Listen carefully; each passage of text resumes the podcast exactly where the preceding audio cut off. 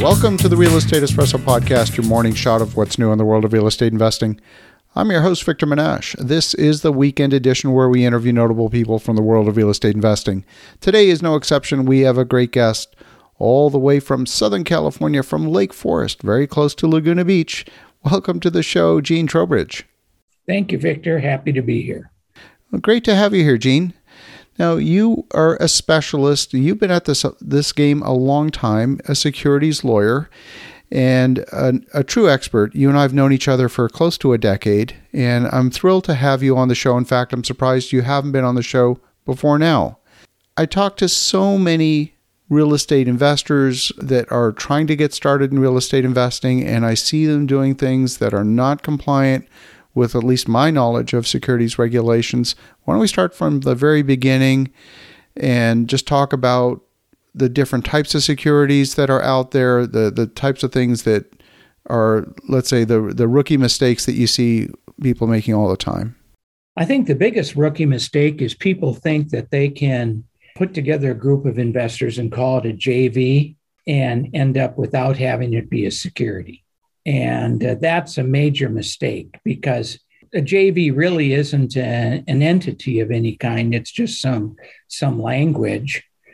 And so when they they try to do that, they have one LLC or two LLCs or five investors, and they just call it a joint venture.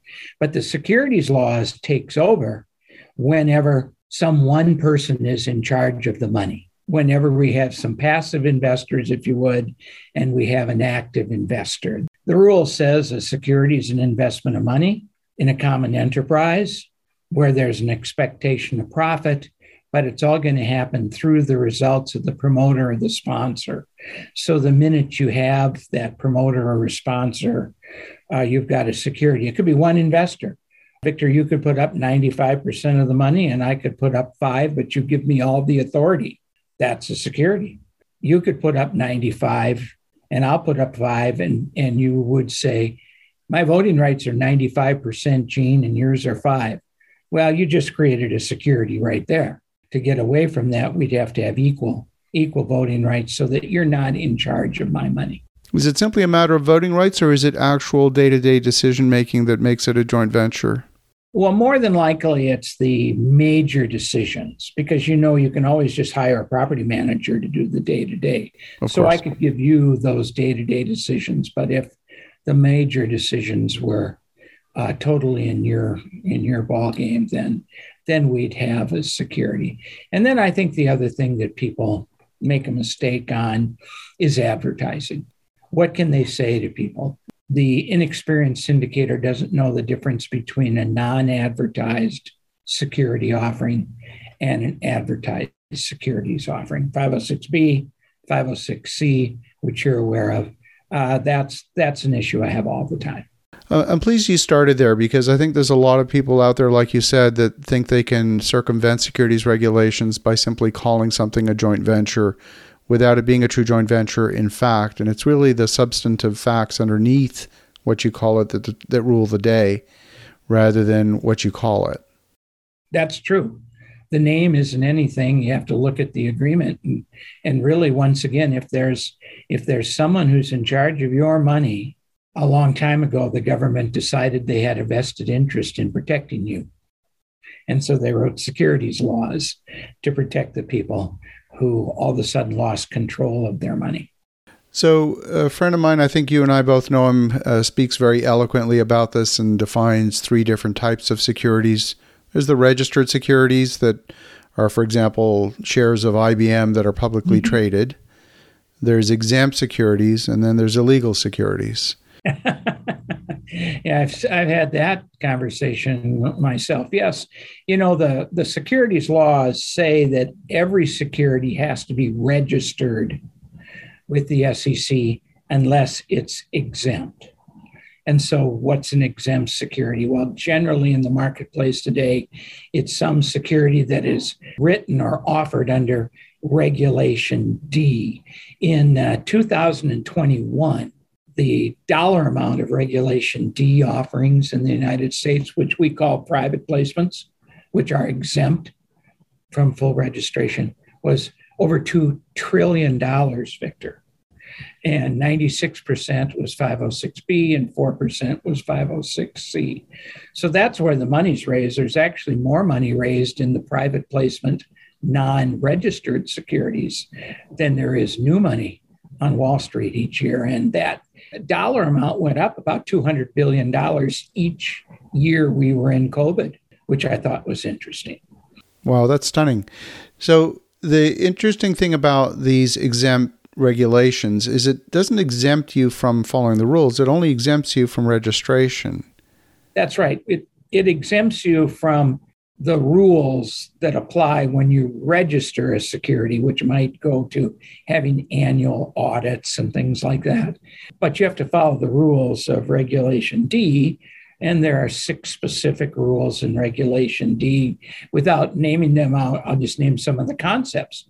There's a rule on accredited investors, there's a rule on sophisticated investors, there's a rule on advertising, there's a rule on having to have a ppm.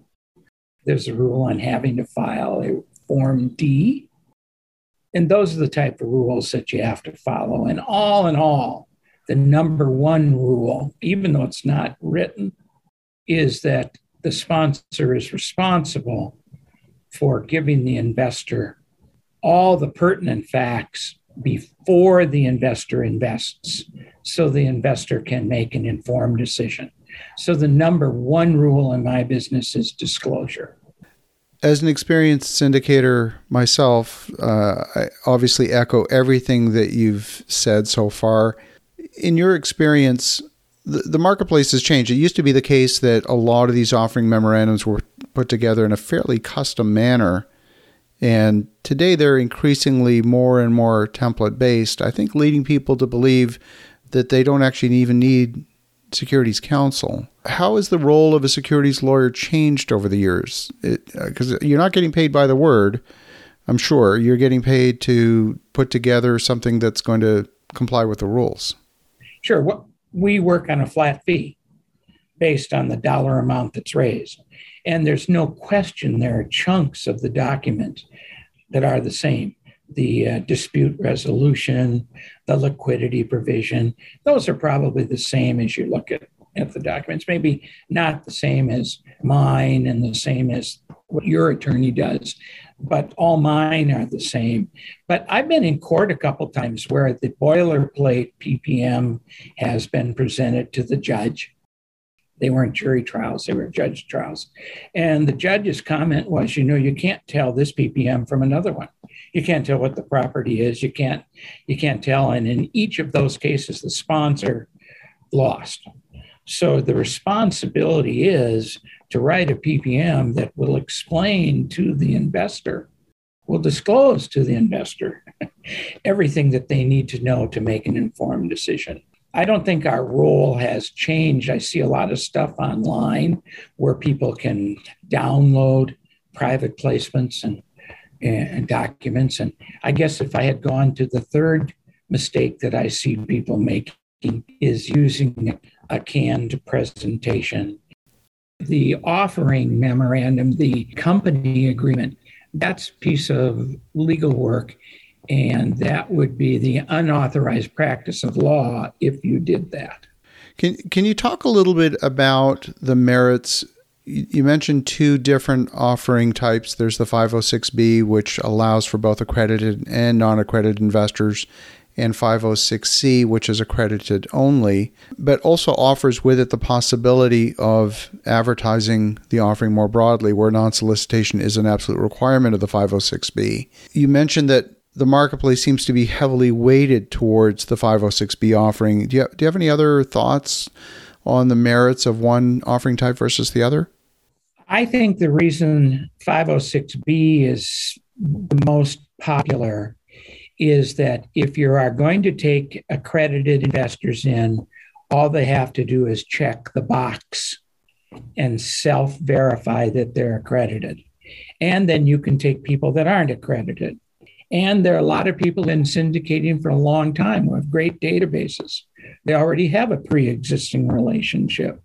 They don't need to find new investors. My my most prolific client, Victor, has done 100 offerings with me since uh, uh, 2014, and they're all between million dollars.